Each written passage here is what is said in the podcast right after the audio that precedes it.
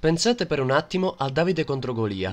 Ecco, se c'è un paragone da fare è proprio quello tra il Millwall e i rivali di sempre, quelli del West Ham, che sono i rivali che hanno vinto molti titoli rispetto ai Lions, ma che insieme hanno la fama di essere le firm più importanti d'Inghilterra, oltre che essere tra le più violente. Ma questa è un'altra storia. Oggi vi voglio parlare della vera storia del Millwall. Il Millwall venne fondato nel 1885 da dei lavoratori nell'East End di Londra, in cui viene sfruttata molto la manodopera e viene considerata la zona di Londra più malfamata. Non per questo il luogo in cui vivono i tifosi dei Lions si chiama Isle of Dogs, l'isola dei cani. Inoltre la zona portuale di quel posto attira molto anche la costa orientale della Scozia. Se in qualche modo dobbiamo giudicare le vicende calcistiche di questa squadra, si sa soltanto che nella storia non ha navigato in Premier League proprio come le maggiori squadre londinesi e che anzi viene molto spesso sbeffeggiata per il proprio accento leggermente diverso da quello che viene parlato dalle zone centrali di Londra. Nel 1910 il Millwall si spostò allo stadio The Den, dopo essere arrivato nel 1900 e nel 1903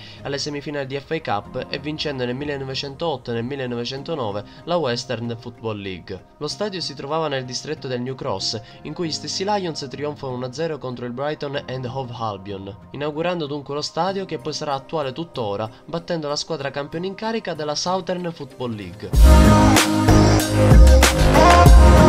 Dopo vari campionati in cui il Millwall inanella alcuni record come le 11 reti inviolate nel 1925-1926 e nel 1937 dove arriva in semifinale di FA Cup per la terza volta perdendo contro il Sunderland, come si sa il destino volle che il calcio piangesse i loro beniamini, oltre che i loro stessi tifosi che sono andati persi a causa della seconda guerra mondiale e dunque il Millwall si ritrovò ad essere una tra le squadre più seguite di Londra ad essere seguita da pochi superstiti. Il The Den venne anche danneggiato a causa della guerra, tanto che il club accettò l'ospitalità di giocare nei campi di tre squadre londinesi, del Charlton Athletic, Crystal Palace e infine dei sentiti rivali del West Ham. Un gesto che fin dei conti rende il calcio uno degli sport più belli, anche in termini di sportività. In questo caso per essere questi ultimi rivali in cui ci sono stati sempre forti scontri, il gesto vale doppio.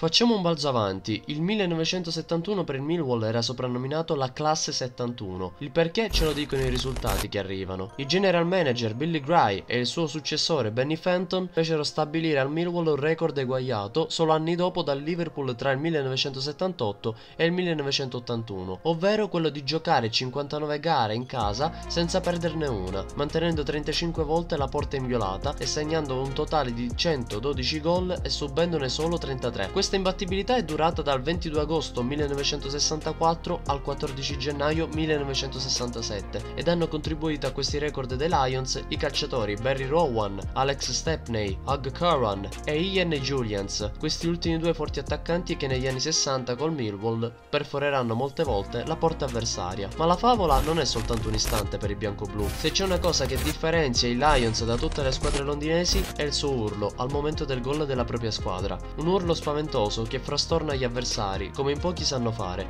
Si chiama l'urlo dei leoni.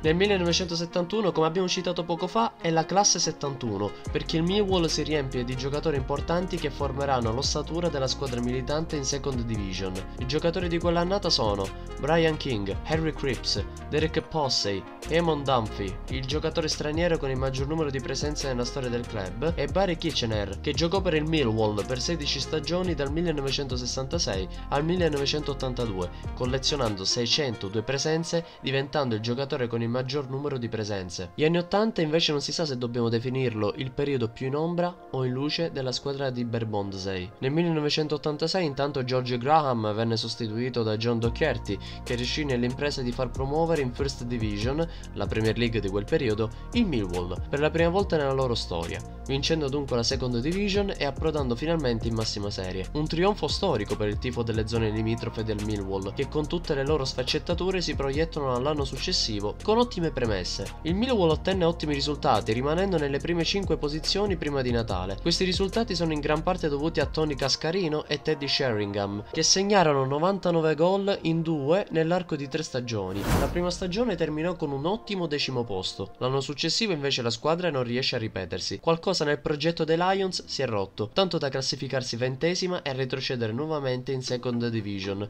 dopo solo due anni di militanza in massima serie. Inizia così il lento declino della squadra londinese. Oltre alla cessione del beniamino dei tifosi, Tony Cascarino, ceduto al Nottingham Forest, un progetto ambizioso è stato comunque portato a termine. Il Deden è stato riprogettato per ospitare in maniera più accogliente, oltre che più ampio, i tifosi del Millwall, rinominando lo stadio The New Den, distinguendolo da quello utilizzato in passato. È stato il primo stadio ad essere stato completato dopo il rapporto Taylor sulla strage di Hillsbrook. I problemi iniziano ad avvenire solo qualche anno dopo. Nel 1997 i Lions, come in tutti i film, soffrono molto nei momenti di difficoltà, tanto da ritrovarsi nella stagione 1995-1996 al 22 posto nella First Division, ormai divenuta da anni la Serie B inglese per intenderci. Vive un periodo economico non esaltante, tanto che portò il club a essere in amministrazione controllata. Per stabilizzare il club, Jimmy Nichol venne sostituito da John Docherty. Il Millwall uscì dall'amministrazione controllata e Theo Fafitis divenne presidente del club che nominò l'ex capitano del West Ham United, Billy Bones, come manager, anche se quest'ultimo non riuscì ad avere risultati migliori,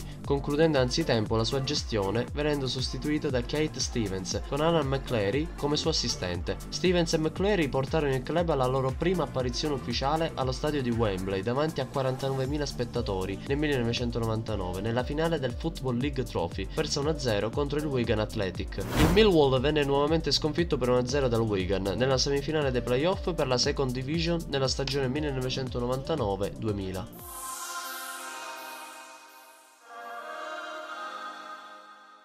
La magia di questa squadra però sta anche nei giocatori che ha avuto. Infatti dal 1997 al 2004 militò uno tra quei giocatori australiani che ebbero l'exploit in Europa. Si tratta di Tim Cahill, centravanti che con il Millwall giocherà 250 partite segnando 57 reti, creando un legame tra il calciatore oltreoceano e la tifoseria dei Lions, un rapporto indissolubile. Ma la vera svolta è una di quelle storie che il calcio ci poteva regalare, fornendo un misto di entusiasmo e tristezza allo stesso tempo. Parliamo della stagione 2003-2004 del Millwall. La squadra viene allenata da Dennis Weiss, visse il miglior periodo della sua storia recente. La squadra tornò a giocare il derby con gli storici rivali del West Ham per la prima volta dopo 10 anni, pareggiando per 1-1 al Bowling Ground nella partita di andata e vincendo per 4-1 al Den Stadium al ritorno. Il 4 aprile 2004 i Lions sconfissero il Sunderland 1-0 nella semifinale finale di FA Cup, raggiungendo così la finale contro il Manchester United. Il 22 maggio gli uomini di Danny Weiss vennero sconfitti per 0-3 dallo United, a causa della doppietta di Rudd Van Nistelrooy e alla rete di un giovane Cristiano Ronaldo, ma si qualificarono comunque alla Coppa UEFA per la prima volta nella loro storia. Il rammarico resta di quei 11 giocatori che hanno dato tutto in campo per i propri tifosi,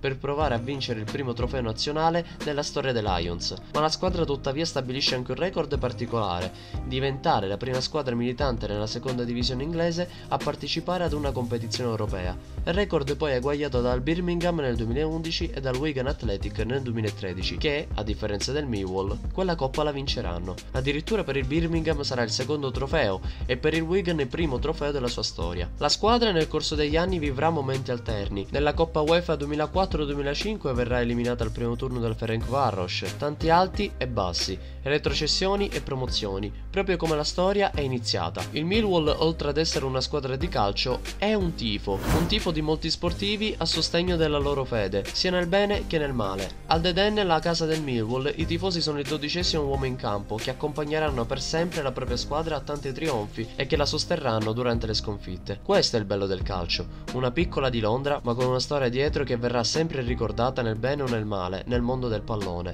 perché il calcio è un mondo infinito, fatto di varie sfumature che il mondo ricorderà per sempre.